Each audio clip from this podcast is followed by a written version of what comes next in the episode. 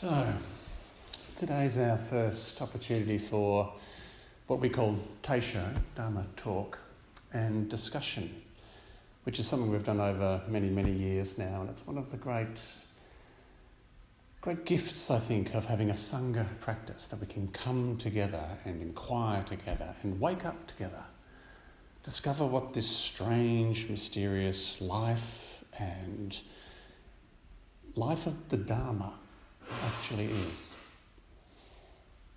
And today I want to do this in the spirit of this being our first day of practice back together.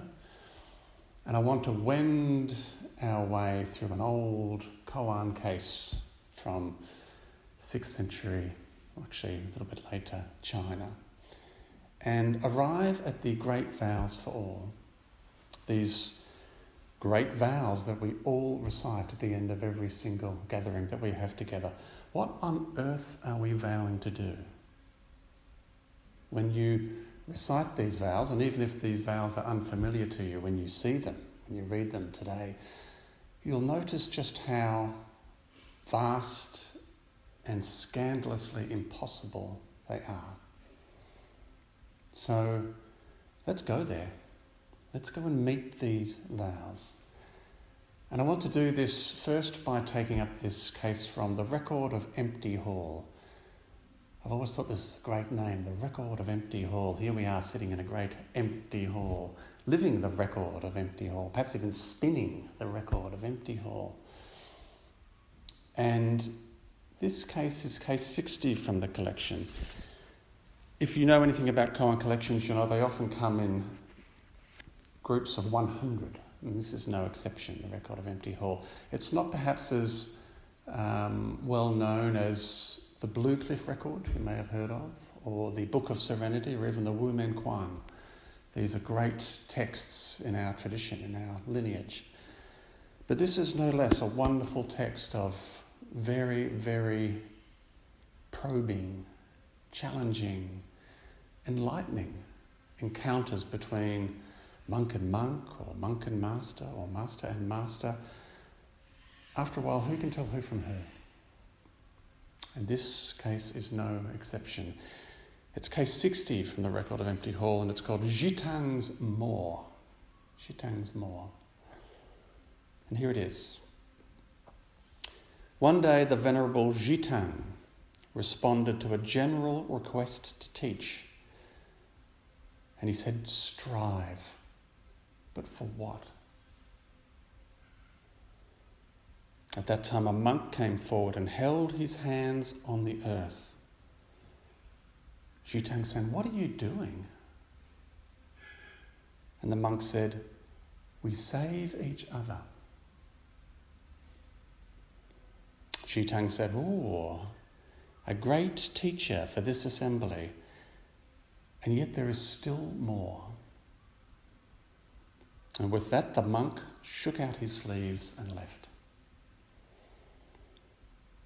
As a final comment after the monk had left, Xitang said, Ooh, the worms inside the lion eat lion meat. so, what on earth is going on here? Let's take a slow walk through this very interesting encounter between Xitang and this monk who steps forward. So let's start with Xitang. One of the beautiful things about Koan cases is we get to meet these teachers personally, one after the other, and we grow to like them very much. They really do come alive. The more time we spend with them, the more time we actually take their teachings to heart, the more we recognize ourselves in them, the more we recognize that we are them. At the deepest level, we are them, these old teachers. So Xitang was a teacher in the so called classical period of Zen. He was a student of Matsu, great master Ma, a thundering presence in our history. And he lived from 735 to 814. So that's the 8th to the 9th century in China.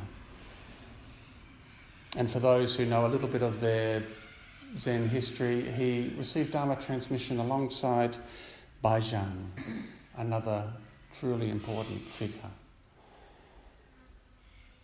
And both Bai Zhang and Tang were instrumental in allowing the Dharma to grow in China, to spread in China, to, to really find its own voice and meaning and purpose and vigour in China.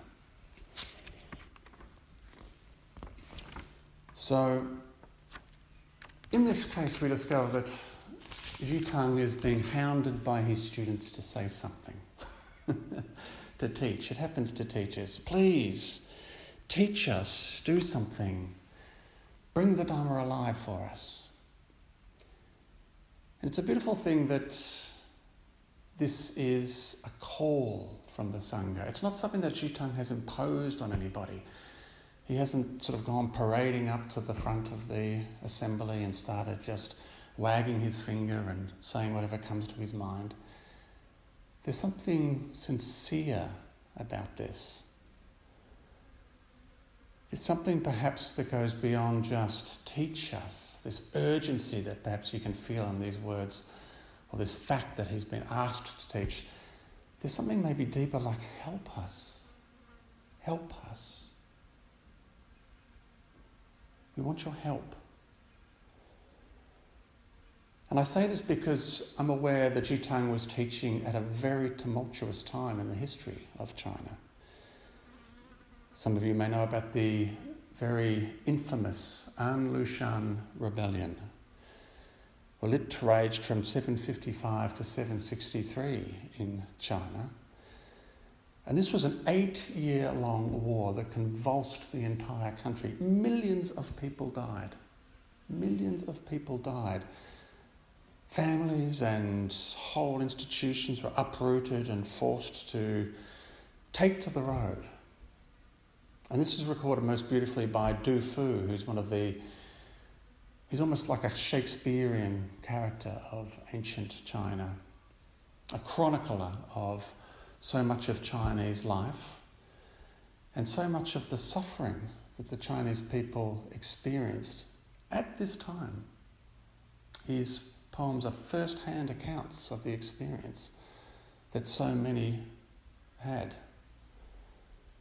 So here's a poem of his just to set the tone of where this call to teach has been coming from. It's called The Ballad of Peng Ya Road by Du Fu. He says this I remember when we first fled the rebels, hurrying north over dangerous trails Night deepened on the Penya road, the whole family trudging endlessly, begging without shame from the people we met. Not a single traveller came the other way. My little girl bit me in hunger. And fearful that wolves or tigers would hear her cries, I hugged her to my chest, muffling her mouth. But still she struggled free and just cried more. Ten days we went holding hands, half in rain and thunder, through mud and slime. We pulled each other on, no escaping the rain. We're eating wild berries, sheltering under trees, wading through water, searching the horizon for a wisp of smoke that might lead us to a safe shelter. With so much of this kind of violence and torn, torn life all around them. No wonder these monks may have been looking for a wisp of smoke from old Xitang, some wisp of smoke to lead them to a safe shelter. And it's impossible not to feel that I think ourselves in 2024 as we sit here with so much violence in our world, all around us. We know the wars in Gaza, we know Ukraine, we know shooting after shooting in the United States of America, we know that this goes on and on and on and on. And if you're half awake, it pierces you. It hurts. It uproots you in perhaps the very same way that these monks and even old Xitang himself is uprooted by the suffering of the world in which he sits and in which we sit.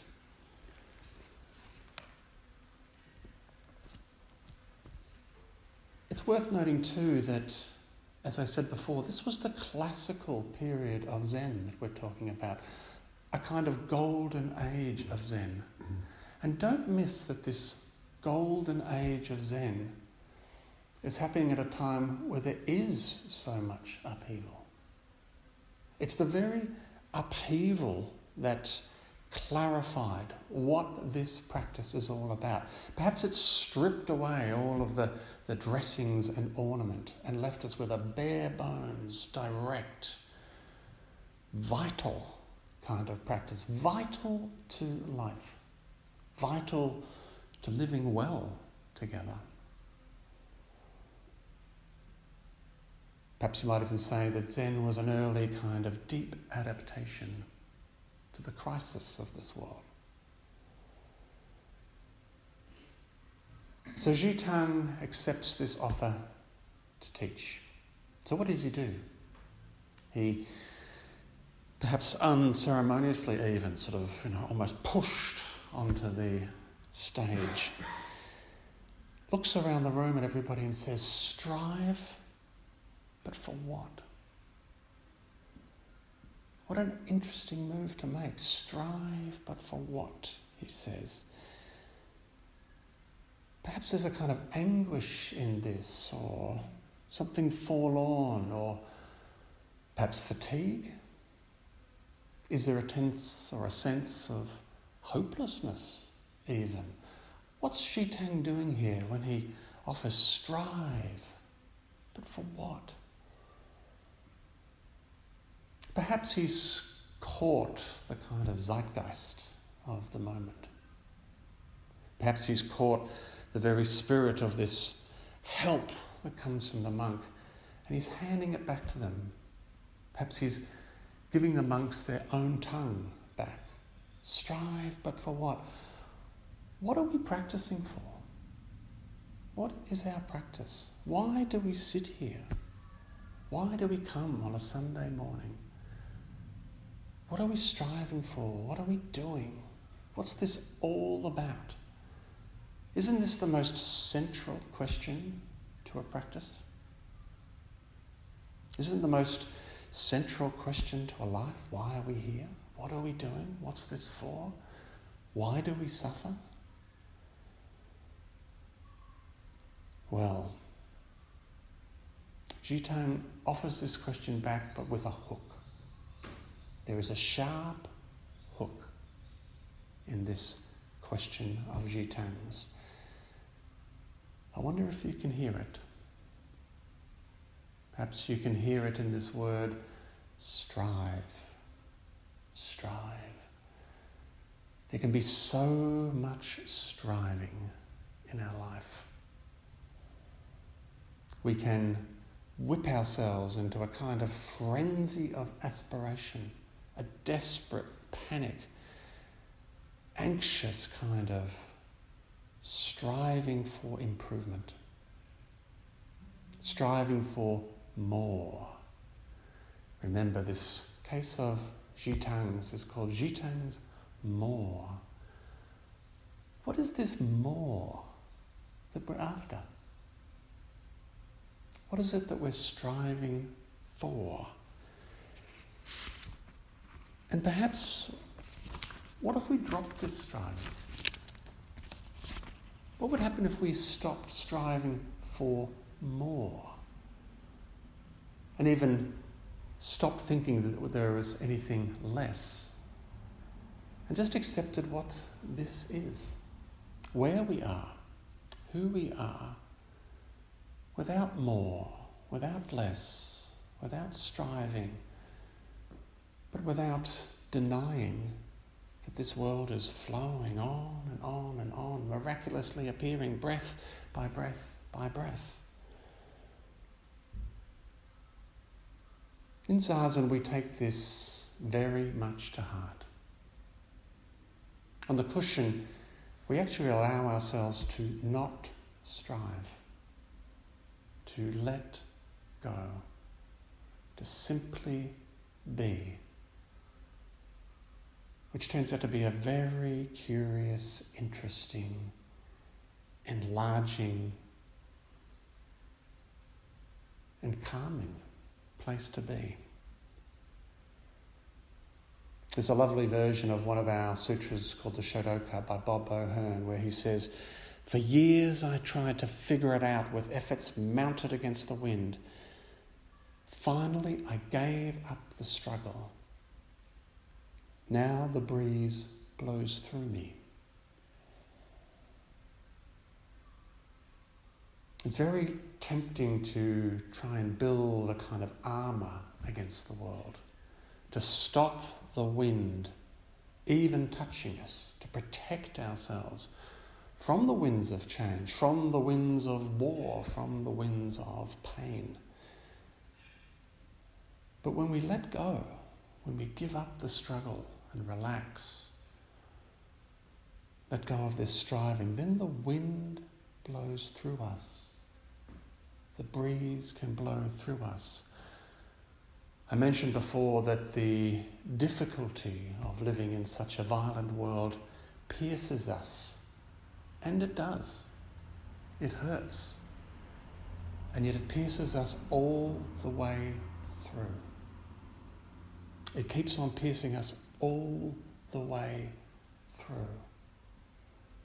And when we're pierced all the way through, we are all threaded through by this very interesting hook, by this very interesting needle that leaves not a single one of us out. We become one being. All beings, one body, it's sometimes expressed as. And perhaps this is a clue as to what happens next in this very interesting case. Remember, at that moment, after Xitang has said, strive, but for what?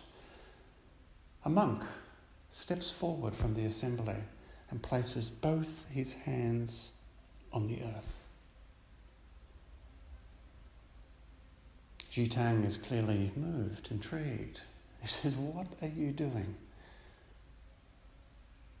I would suggest that Xitang is inwardly smiling here, saying, Ah, you're showing me very clearly how this has touched you. Now give me some words.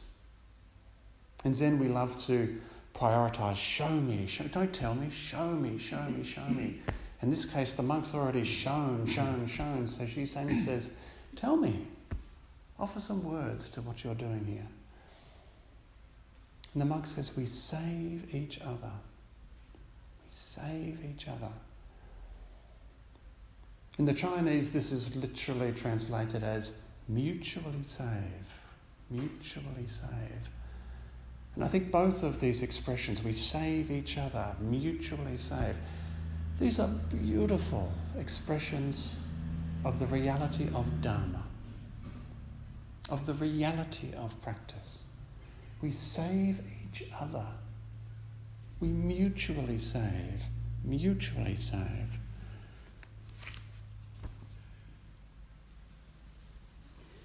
And this is brought home most vividly, I think, by the fact that we do gather as a Sangha. You know, we ask, why do we come here on a Sunday morning? Perhaps we have a very deep intimation that after all, we do save each other, not some single isolated, alienated self. Perhaps it's very obvious by now that this isolated, alienated self is saved by the Sangha, by saved by a realization of each other. To be caught in that lonely corner is to suffer a kind of shriveled life, a barren, fearful, and very lonely existence. In Sangha, it's impossible to be lonely. And when we walk the experience of Sangha into everything that we do in the world, what happens to the loneliness then? This feels increasingly urgent to me right now because we're so aware, I'm sure any of us here, about the epidemics of loneliness, of social fragmentation, of isolation, of people feeling almost digitally cut off from each other into tiny pixels of existence. This is desperately sad. Desperately sad. It's a kind of uprooting of the 21st century that makes no sense in the light of the Dharma, that makes no sense at the heart of any genuine practice. Because as this monk has so clearly demonstrated and spoken, we save each other if we can touch this earth, if we can be earthed, then we do mutually save, mutually save. And it's no accident, I think, that this monk is touching the earth. Again, we can talk about the wars that human beings conduct against one another, but think of the war we're conducting against the earth. This belligerent, extractive, unthinking, unquestioning war against the many beings. The many beings which we choose, apparently, to ignore with such casualness. Where is the save each other there? And of course, there's something in the monk touching the earth like this, both hands in the ground, that has an echo of Shakyamuni beneath the Bodhi tree, calling the earth to witness by himself, touching the earth. And it's said that at just that moment where the earth is called to witness, who's witnessing who? Is it Shakyamuni witnessing the earth? Is it the earth witnessing Shakyamuni? What is this witness? What is it that sees? What is this great eye treasury, it's sometimes called in Zen, the great treasury of practice? What is it that truly sees? That's what we're here to touch. That's what we're here to realize. And we do whenever our feet or our hands or our words or our actions or our heart do touch the ground, do touch the earth. There's something so beautiful about this almost animal. It's almost like somebody returning to their mammal state, their immediate mammal animal state, touching the earth with not just both hands, but probably knees and feet, the whole body, the whole body, none other than the earth. Beautiful practice. And after all, exactly what we do when we sit in Zazen on this cushion. Where is the line between your body and the earth as you sit right now? Can you find it?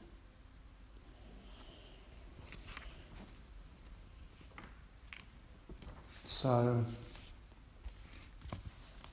Xu Tang, I think, is again moved. But he's not going to let this monk go. He may be resonating, I think, very deeply with what this monk has had to offer, but he actually asks another question. He says, Hmm, I see you are a teacher for this great assembly. High praise. High praise in a moment such as this. I see you are a teacher, demonstrating exactly what the Dharma is for this great assembly. And yet there is still more, he says. Again, we're drawn back to this question of more. What more could there possibly be? What more is Xu Tang daring this monk to see or to bring forward? And it's at that point that the monk stands up, flourishes his sleeves, and walks out. Another wonderful presentation of the Dharma. This shaking of the sleeves in China was often a way of just shaking free of any complication, almost like wiping the slate clean. I think of my dog after we've gone for a swim down in Forest Creek, and I tell that it's time to go, and she gives me one of those kelpie, tilted, mournful looks. like, you've got to be joking. It can't be time to go. And I say, No, come on, it's time to go. And she will just shake on the bank of that waterhole. And when she shakes on the bank of that waterhole, the whole world is shaking. And all of that water is just spraying right through all of the trees and the bank and the water and the sticks. And all the merry, I said merry beings, but it's almost like merry beings. All the many beings are there with her. It's like one of those moments in the old sutras where jewels and flowers and things seem to fall from the heavens and to decorate the earth. It's like that when my dog shakes with such completeness and abandon. Well, the monk's like this. And he steps out. And Tang again can only sigh in his way at that point and say, The worms inside the lion eat lion meat. now, apparently, this was a colloquial expression at the time and I've tried to convince my 16 year old daughter that it could take on with her classmates if she wanted to try it out. But she told me she doesn't quite vibe with it as an expression. But it's an interesting expression. The worms inside the lion eat lion meat. Now, Xitang, or in the colloquial version of the expression, Xitang is bringing up that sense of the lowliest life forms nevertheless feed on the highest of life forms. One is found inside the other. One is sustaining the other. It's another way of saying mutually save, mutually save. We save each other, this lion, this worm, one body, in fact. You know, you take one from the other, they die. You leave them as they are. They live in this strange kind of symbiotic. We call it symbiotic. It's more intimate, in fact, than that. And there's another echo in this expression because the lion in Buddhism has always been synonymous with the Buddha himself. We talk about the lion roar of the Dharma. And that Shakyamuni Buddha himself is the king of the Dharma, the golden haired lion, he's sometimes described as. So that's here too. Xitang is really drawing attention to the fact that we're feeding on the Dharma. We're feeding on the teachings of this golden haired lion. With every breath, we're feeding on the teachings of the golden haired lion. The teachings of the golden haired lion appear in every form and sensation of this life, and that is our nutrient. That's our food. We are in the belly of the Buddha. This is the belly of the Buddha. We're little worms in that belly of the Buddha. Or perhaps you could turn that the other way around and say, the Buddha is in our belly. The Buddha, the Buddha is feeding on the nutrient of our life, of our being, of everything that we see hear, experience, feel. Ah. There is no Buddha without this one. So, this is a beautiful offering again from Xitang. He's inviting us all to not get caught in aspiring to something else, to some other state of being.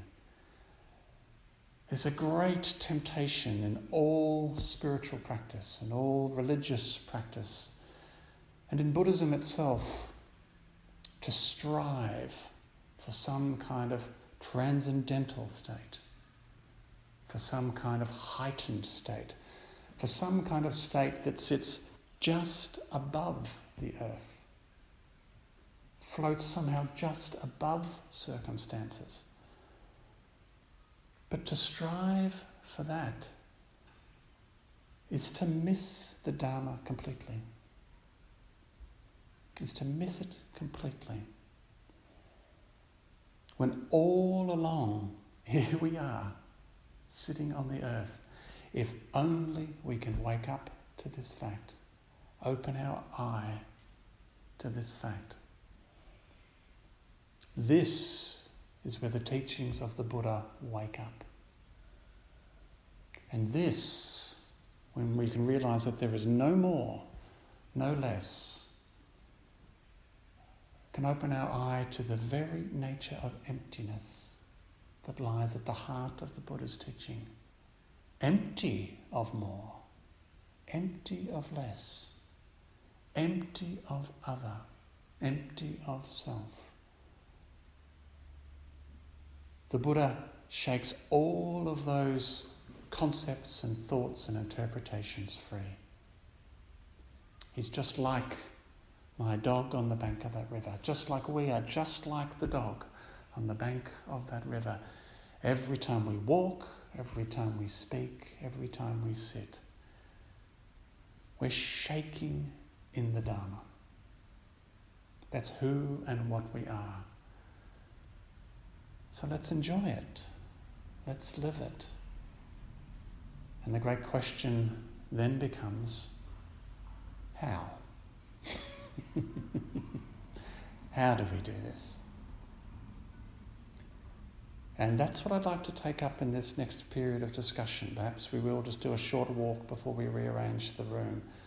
But I'd like to take up our great vows for all in discussion. And as we do so, I think you'll hear a great resonance with the case that we've just explored. The great vows for all are, after all, the many beings are numberless. I vow to save them. Greed, hatred, and ignorance rise endlessly. I vow to abandon them.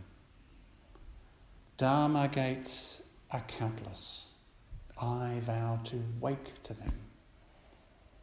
The Buddha way is unsurpassed. I vow to embody them fully.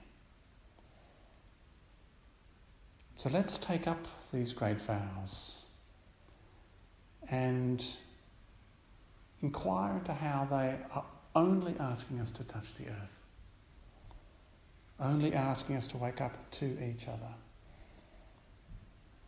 And we'll do that in the spirit of how they appear to you, how they feel to you, how you live them in your daily life. This is not an abstract practice, this is a fully embodied practice, as the vow makes so plain. So perhaps so, let's stretch our legs and we'll return to the cushion. Thank you for your trouble.